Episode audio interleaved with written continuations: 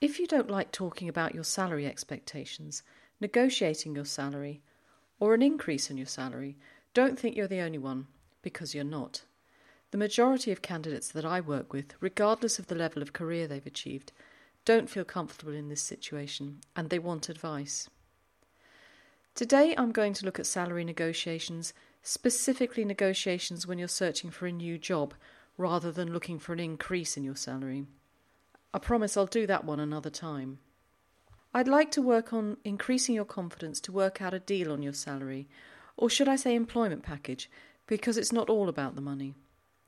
My aim today is to give you the confidence to transact a deal that you will be more than happy with.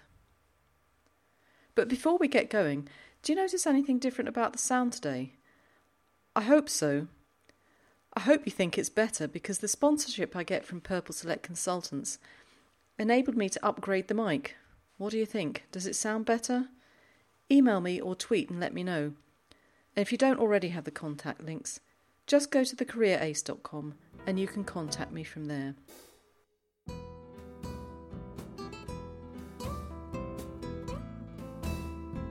This is Patricia McGuire welcoming you to the Career Ace podcast, where myself and my contacts offer you tips and advice on your career, whatever stage you're at.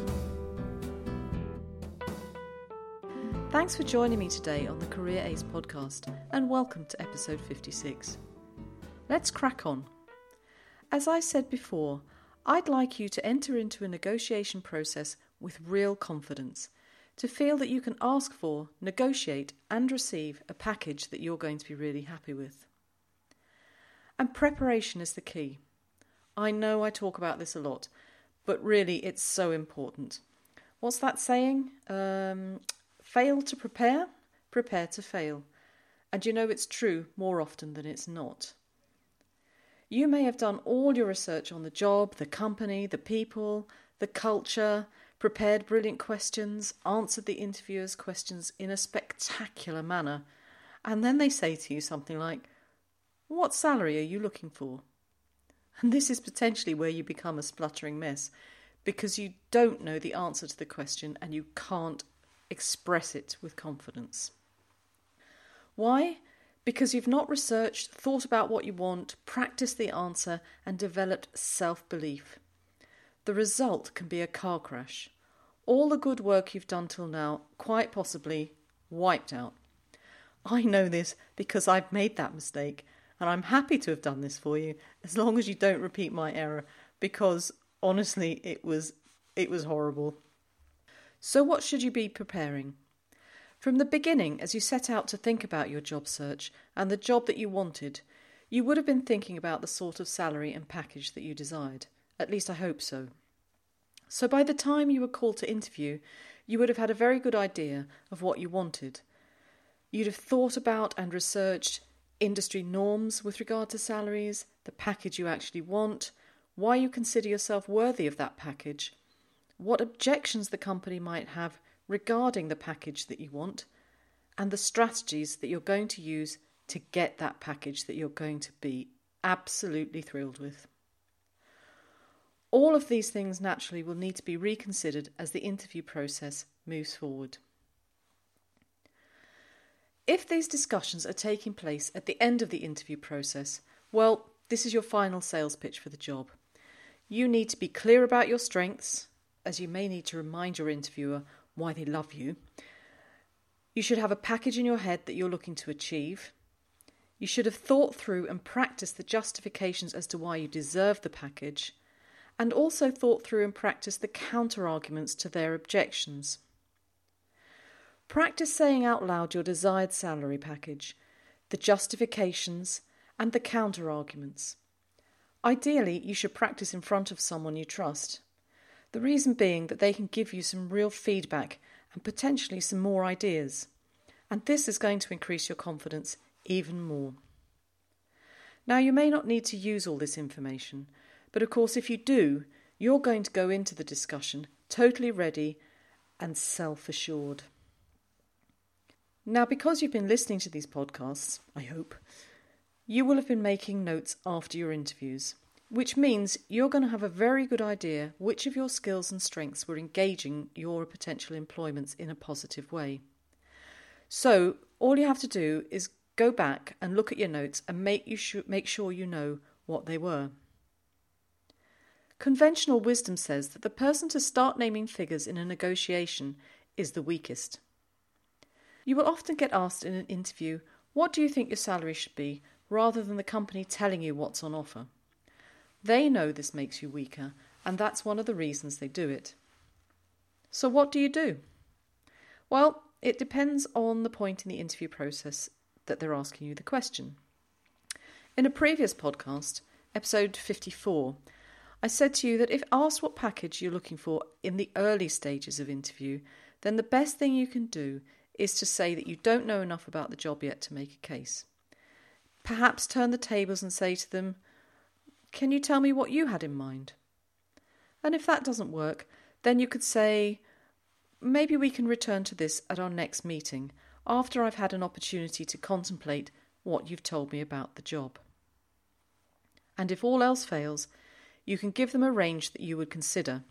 Indicate that you will also be bearing other factors in mind, like pension, holiday, additional benefits they might propose, such as healthcare, and so on. If you're forced into proposing a range, there are a few things you should take into account. This range will be the basis on which the company will negotiate. You want to propose a range so that your potential employers can offer you a salary under the top limit of your range so that they feel they've won a little bit in the negotiation process. Likewise, you should be happy with the bottom of the range you propose, so if you're forced back to that position, you're still going to feel somewhat a winner. If you're proposing a range, think big and then think bigger. The aim of the negotiations is a win win scenario, so both of you feel happy to sign the contract at the end of the day. Now, if you're at the final interview stage, you're in a much stronger position, like I previously said. You've done the hard bit and you've made the company want to employ you. Even at this stage of the interview process, you could be asked to name the salary and the benefits that you want before they put an offer on the table. At this stage, you can't really use the excuse that you don't know enough about the job so you have to be ready to give them some ideas. So, what do you do? Give them a range, like we've previously discussed. Give them a number, a definitive number for the salary that you want, mentioning in both cases that you could be influenced by the benefit package that comes with the salary. If you go for this option, don't forget to add a little bit onto your desired sum so that your potential employer can offer you a little less. They're going to feel that this was a successful conclusion, and I hope you will too. At this stage, you know your value, tell them what you want with confidence, and let the negotiations begin. But then again, some companies make an offer without asking you what you want. Brilliant! They've made the first move, and you get the opportunity to negotiate from a clear position of strength. Once the offer's on the table, analyse it.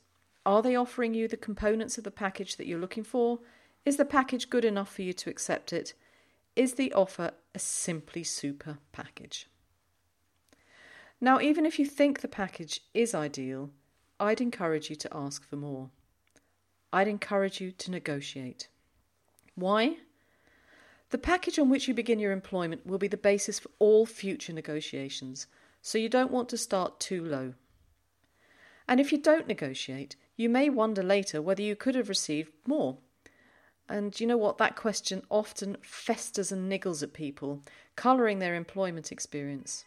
It's even caused people I know to terminate their employment with, with companies that they were actually a good fit for. And I'd like you to avoid this if possible. So ask for more. You've done your homework, you should be able to make a case. The end result might be that you have to walk away or that they don't budge on the salary and you decide to take it anyway. Whatever the end result, you're going to feel satisfied that you did everything within your power to get the best possible deal. So there ends the first part of my advice on salary negotiations. Next time, I'm going to talk about who holds the power and what to look for when you're negotiating salary to make sure, as far as you possibly can, that you don't miss the warning signals suggesting you're pushing for too much or going too far and are in danger of scuppering the whole deal. And if you'd like some cheat sheets to help you with your job search, please go to thecareerace.com, the resources page, where you'll find some free downloads that should help you on your way. So, thanks once again for listening to me, and I'm looking forward to talking to you next time. I hope you found some useful tips in the podcast. And you know, if you've got questions or you need some private mentoring or would like to be on the newsletter mailing list, you can get in touch with me at the Career Ace website. Thanks again for listening. Talk to you soon. To download more episodes of The Career Ace, please go to our website, that's thecareerace.com, or subscribe on iTunes or SoundCloud. If you think the podcast has given you some useful guidance and information, then it would be really kind of you to leave us a review. It will help us to move up the rankings and, of course, help other people to find us. If you'd like individual consultations with me, to take part in webinars, receive our newsletter, or obtain information about our publications, then go to the Career Ace website and subscribe to our mailing list. You can find everything you need at thecareerace.com, accelerating your career.